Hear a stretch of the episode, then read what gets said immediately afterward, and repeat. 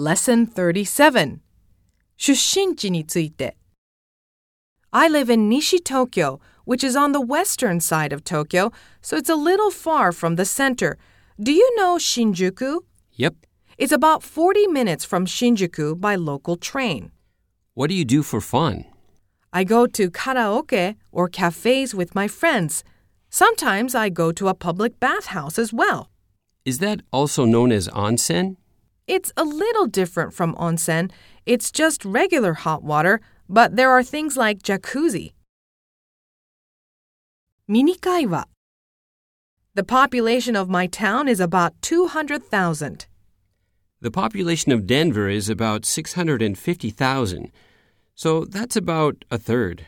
Yes, but the area is about one twenty-sixth the size of Denver.もっと話そう。